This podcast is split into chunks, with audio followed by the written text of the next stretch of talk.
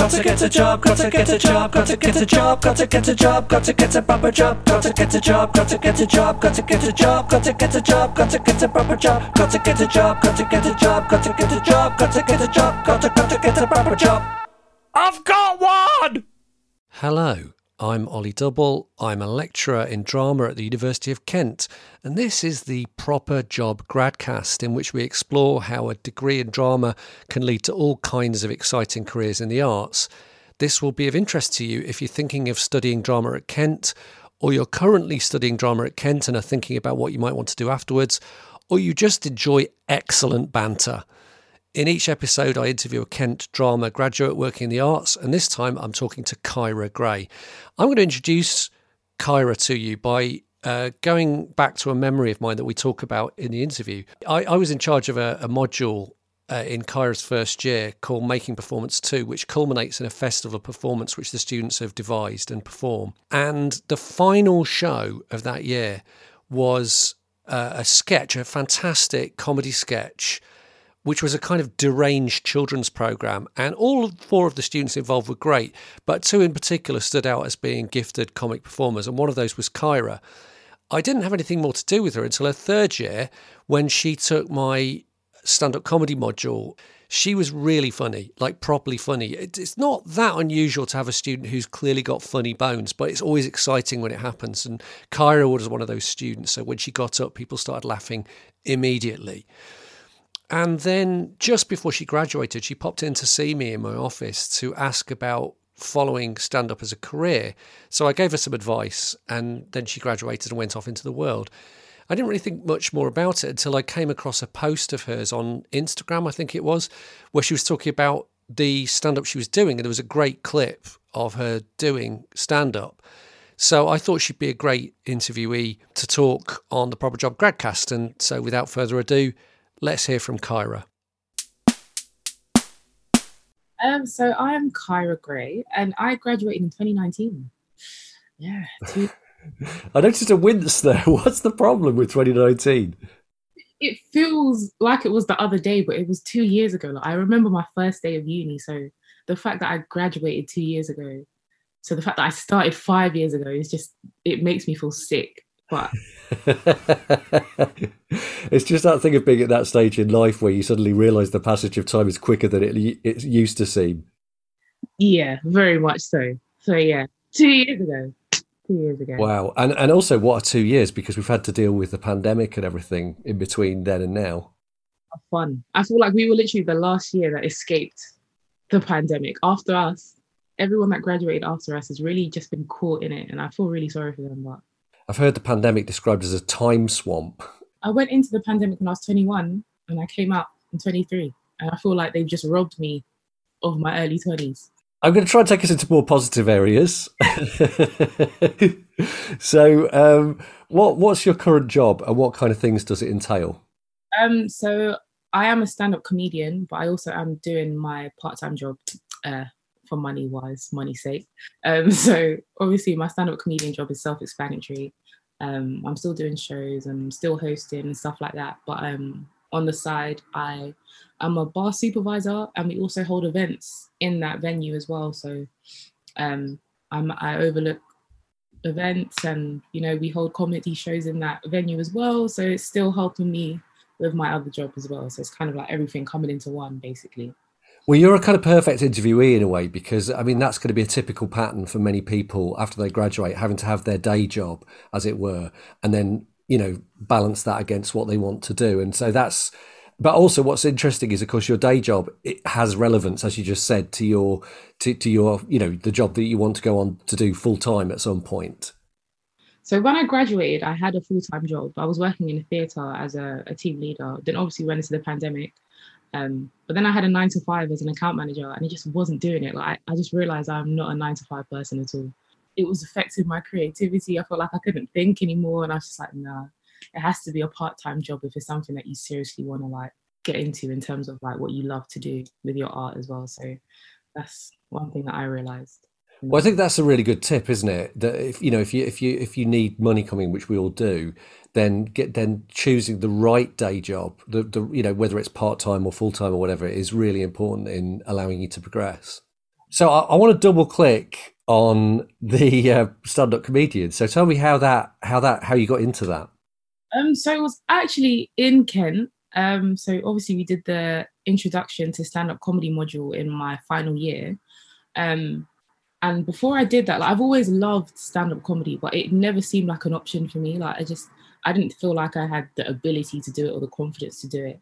So when we did it in that module, and it was actually you, you were like, you know, you're you're really good at this. Like you have a lot of confidence on stage. It comes really naturally to you.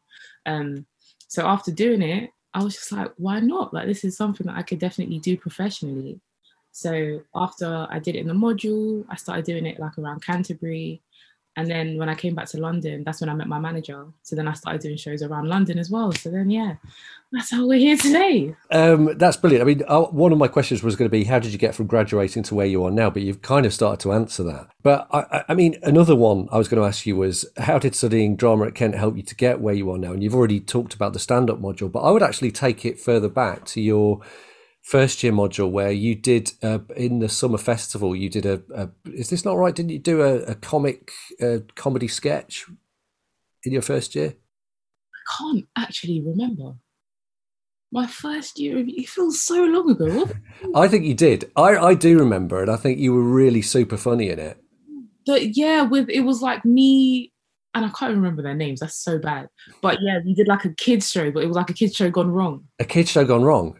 I remember going away and thinking, okay, there's a couple of amazing comic performers in that sketch. One of one of which was you.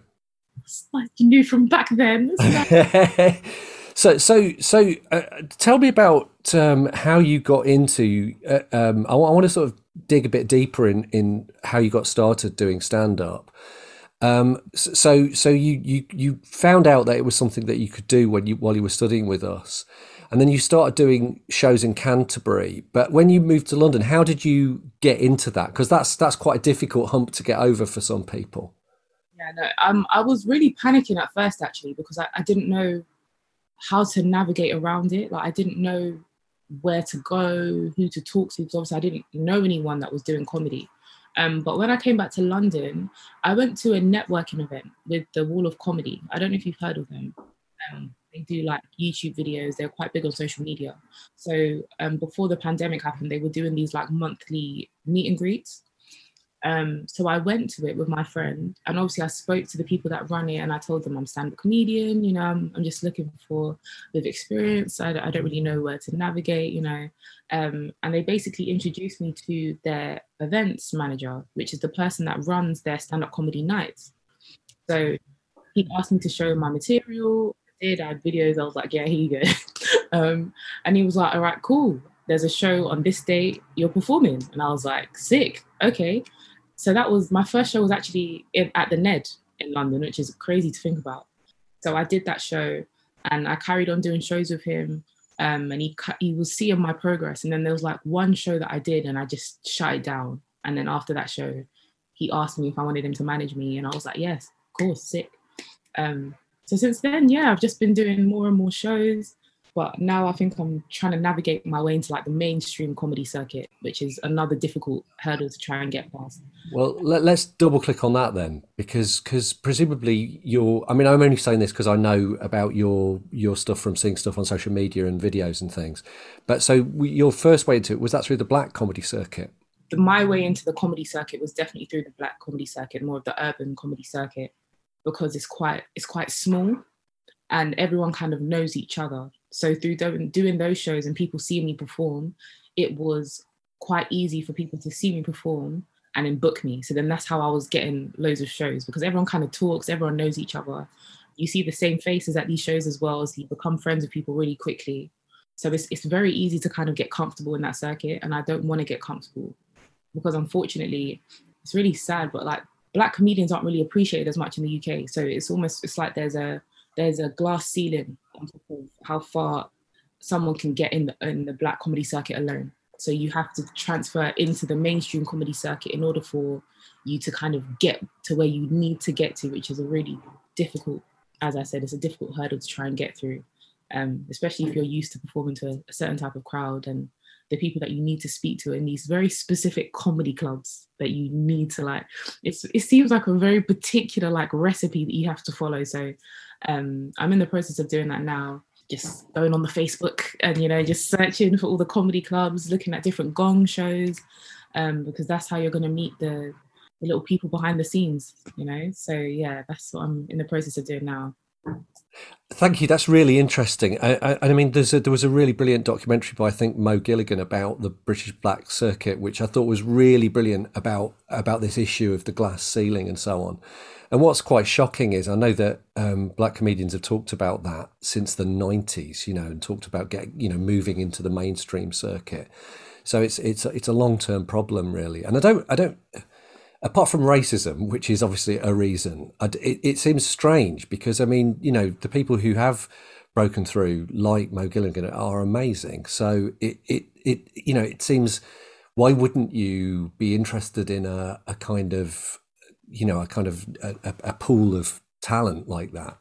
Um, it just feels like the British British people are very, they don't like change, and we see that with like there were so many complaints last year Christmas when I can't I don't know if it was Marks and Spencers or Sainsbury's they had a, a full all black family in the advert and there were loads of complaints about it. And people felt like they were being erased. And I'm just like you've never seen this before. This is the first time you see it and automatically you feel threatened. So I feel like when it comes to black comedians it's very much like a one in one out kind of thing. So we have Lenny Henry then you know now we have Mo Gilligan and you know Judi Love's now coming up. So it just feels like there's like a they allow you to have your shine, but it's like there's a chosen one. They won't allow a group of black comedians to shine at the same time because like I don't know, it's it's so weird. This country's just weird, but the way racism is so entwined in the way everyone thinks, in the way people act, it's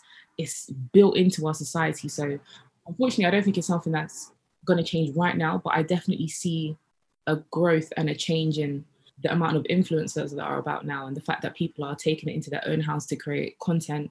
People like Chunkz and Filly are now on like channel 4 and there's a there are a few um all black reality tv shows coming out as well. So stuff like that shows that we are really starting to make a change. So hopefully things will start to get better very soon and I think as well, the, the you know, the, I think the, the, the point you make about the Marks and Spencer's advert is a really good one. I mean, there is no possible reason to complain about that unless you are racist. I mean, as far as I'm concerned, there's no other interpretation.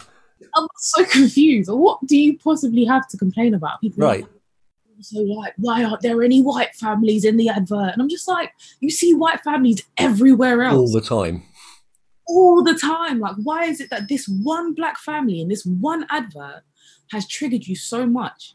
Like, I feel like a lot of a lot of racist white people in this country kind of feel like there's like an agenda and like black people are gonna revolt and I don't know, turn them into slaves. I don't know if they, they just feel like one day people are just gonna wake up and there's gonna be a, a race war. They're just I don't get it. I don't get it. It's so confusing, but honestly, if you try to understand the mind of a racist, you'll go mad. So I think you've nailed it. I think you've nailed it. And, and by the way, um, just for the listener, I'm, I'm having to suppress laughter through a lot of what Kyra's saying because she's expressing it so funnily.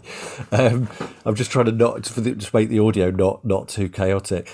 Yeah, I think I think you've nailed it. I think I think you can't really understand why why people think so weirdly, um, and and it's just depressing. But let's move on to something less depressing, which is a couple of things you've said are really interesting, and, it, and it's funny because it comes out pretty much everybody who I interview for this podcast, which is to do with networking. So you went to a networking event, and that immediately sort of opened things up for you. But now you're talking about moving into the mainstream circuit, and again, meeting people and, and networking and getting to know people. How important has that been for you so far? Networking is so so so important. Like if I, because the thing is, I I was really really nervous I wasn't even gonna speak to them that night. My friend was like, "We're not leaving until you talk to them." And had she not said that, I probably wouldn't even be here right now. Do you know what I mean? So like, it's so important to talk to people because this this industry is all about who you know. Like, and as much as it's about talent, but there are some talented people that people don't know because they haven't taken that big step and and spoken to people. A lot of the way that you get shows is by word of mouth people seeing you perform and then asking, oh, who's that? And then, you know, you have to you have to build a rapport with these people. It's honestly just the way of the world, it's how it works. Networking is so, so, so important. I can't even explain how important it is. You need to have your name out there. So you need to talk to people. And it's very important to have people that believe in you as well, people that are on the same journey as you, because as much as comedians are very much like they want their success and you know they want to be the one that makes it. When you're all going through that journey together there is a level of you know oh if i have a show i'll let you know or you know if someone asks me if i know anyone else i'll let you know. So it's really important to build that that level of friendship with with other comedians as well. So you re- you just need to be speaking to people. And I, I, think what you said was really interesting about you know but you finding it nerve wracking but doing it anyway and that was the decisive move. I, I also think that often when I talk to people about networking, they're a little bit kind of shamefaced about it, as if like it sounds like a cynical thing. But I don't think it is. I think it's just how the how we. It's not. You know, you you can sort of say, oh, it's not what you know, it's who you know, as if that that means that everything's closed to you. But actually, it doesn't mean everything's closed to you. It's just like making friends, like like you would do in any job, any walk of life, any aspect of your life. You make friends, and then sometimes the people you know are going to ask you stuff and then you can ask people you know stuff, and then hopefully things come, come from there. It's not a cynical thing at all, I think. And especially like with a lot of these shows, people put on their friends to these shows, you know? So as much as it's about being a good comedian and, and, and practicing having a stage presence, it's also about the fact that a lot of these people just book people that they know because it's easy. You know, they don't have to go through the stress of trying to sort out people's fees and having to book, like trying to find people on Facebook or Instagram. So literally just knowing other comedians, it kind of just gets you bookings automatically and you're already building up that experience. So I I had to take that step because I suffer from anxiety and I, I know that it can get really bad. But I'm also aware that I can't allow that to get in the way of my career. So it's, you almost have to have that conversation with yourself to determine on whether you're going to stay in the same position for the rest of your life or whether you're actually going to take that step forward and take that risk and not allow fear to kind of control you. So it's definitely very important. I mean, it's interesting, isn't it, that that you that your chosen sort of goal is to become a stand-up comedian when you when you have anxiety, right? It's ridiculous. I think about it every day. I'm like, of all the of all the jobs I actually could have done, why why have I chosen to put my life in the hands of people in the audience and decide whether I'm funny or not. It's just quite ridiculous, but um, it's really weird because my anxiety doesn't really affect me on stage. Like I get really, really nervous before a show, but once I'm on stage, it, it's it's gone. It my anxiety more so affects me when I'm meeting people, when I'm in big crowds, when I'm like posting on social media. That is that is a massive thing for me. So it affects me in different ways. But funnily enough, when I'm when I'm performing, it's not a weakness for me. Uh, I mean, it's interesting. A couple of things from that. I mean, one is that I, I don't think by any means you're the only comedian who suffers from anxiety. I think there's going to be a lot of it in, in the profession.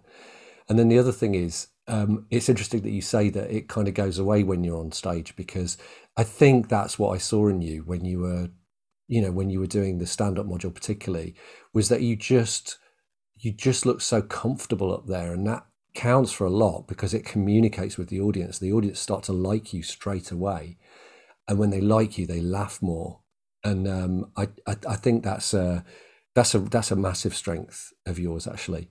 Okay, so uh, we've kind of um, we've kind of been through most of this. I've got I've only really got one question left, but I, before we get to that last question, I mean, are, are there any sort of tips that you would give people um, thinking about how to you know how to manage their lives after they graduate to to be able to get to where they want to get to in the arts. I mean, what what have you learned about that from the from where you've got to so far?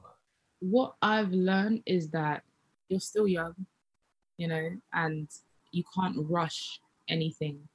That's probably my main thing, simply because with comedy, it's not a immediate like benefit. You don't see the benefit straight away. Some people are doing comedy for 10, 15 years before they even see the level of success that they've always dreamt of, you know. So you really have to fall in love with the journey and fall in love with what you're doing in order for you to kind of appreciate where it's taking you. Um, and I'm I'm a religious person, and I believe that God has painted a path for me, and I know that whatever God is destined for me, that no man can ever really take away. Do you know what I mean? So I'm not panicking on where my life is going to go because I, I know, I know that I'm destined for really good things, but it's just about being patient with yourself, not beating yourself up if you don't see things immediately. Um, just work on your craft, write. You know, writing is, is always going to be, it's always going to help you. You know, don't be upset if you're having to do a job that you feel like is beneath you. You know, I had to go back into bar work and I was doing bar work when I was 18, 19, 20, and I had to go back into it because it's the only thing that I could balance with my with my comic life. So whatever you have to do to sacrifice, I don't know, it's like whatever you feel like you need to do, you need to do it. And you can't think of what other people are thinking about you, you know, because you know that you're doing it for a reason. So unfortunately being a creative is a very draining, draining thing but it always it's always worth it in the end. So you really just have to stick it out, man. You just have to be patient. I think that's that's a great thing, though. I think it's great for anybody who's listening to this who is religious, who could perhaps get strength from their faith. But actually, talking about faith in the bigger sense, even if you don't have faith in, in the religious sense, having having faith that you will get there if you keep going and keep working on your craft. I think that's really important. And I think as well the thing about um, not feeling you've got to rush it, not feeling you've got to to have got there immediately and, and, and not panicking if two years goes by, you know, particularly if there's a pandemic because within those two years. It's, it's been two years since I left uni. So technically it's two years since I've, since I've started stand-up comedy. But with lockdown, we were in lockdown for like a year and a half. So technically I haven't really been doing stand-up comedy professionally for that long. So sometimes when I get frustrated at myself that I'm not where I feel like I should be, I have to really remember that I've achieved a lot in the short amount of time that I've been doing it. And it's only going to get better. So you just, you honestly just keep having to have that conversation with yourself. And also, speaking as somebody who is well old officially, um, when somebody says, you know, they feel like the, life's going by quickly and they're 23, I'm like, yeah, okay, just, you just wait. it's going to, you know, you, there's a lot of time left in front of you, right? I feel like it's a societal thing though, like, especially yeah. society makes women feel like they only have a certain amount of time to achieve certain things.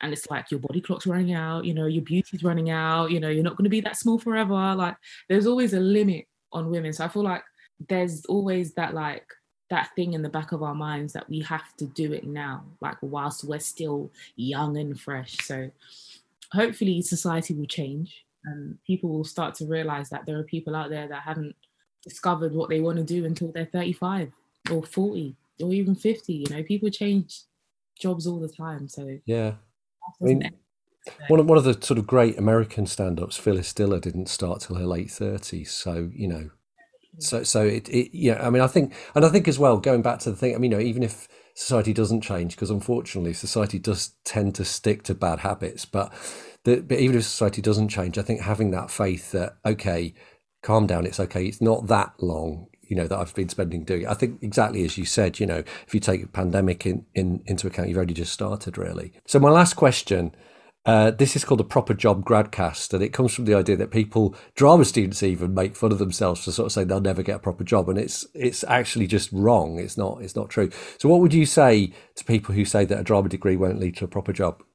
It's rubbish. It's absolute rubbish. A drama degree is, is still a degree, and the things that you learn in a drama degree are things that other degrees can't really teach you. Like there's a level of confidence that you have. You know how to speak to people, you know, um, you know how to communicate well, you know how to work within a team, you know how to work by yourself. And those are qualities that most companies are looking for. Honestly, even if you're not even looking for a creative job, you have people skills and you can do absolutely anything. Honestly, if you get through a drama degree, you, there's nothing in life that you actually can't do. So there's no job that won't take you. I was an account manager I don't do maths. I don't care about maths. I can't do anything. I don't, I don't have any qualifications for maths. Like you could actually do anything of just being a nice person, being a people person, being able to like get along with the manager during your interview. And honestly, being a stand-up comedian is actually what got me my last job because they knew that that meant that I could talk to people and that people would find that interesting about me. So honestly, you never know yeah, this world is full of opportunities, man. You can you can even create opportunities for yourself. Go on YouTube. There's so many things that you could do. Listen, there's listen. The world is not ending. You you can do it. You're fine. You're fine. Lots of really great stuff from Kyra Gray there. I find the idea of somebody who suffers from anxiety becoming a stand-up comedian really interesting. I, I, I really like what she said about not allowing fear to control you. Uh, and and it was fascinating the idea, and it's not the first time I've heard this that that although she's anxious in everyday life, when she's on stage and performing, that anxiety goes away. I found what she had to say about her religious faith really interesting. There were some great things that she said. I was an account manager. I don't do maths. It's a great little thing.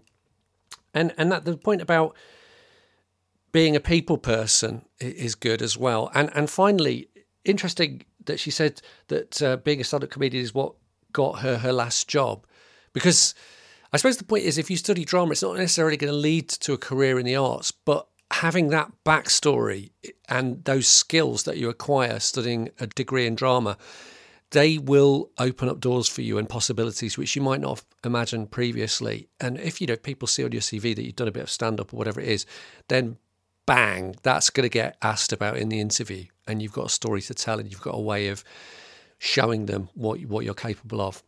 Right, that's that's it for this episode. Uh, it's really nice talking to you, and I'll see you again for our next episode of the Proper Job Gradcast. Got to, got to get a proper job.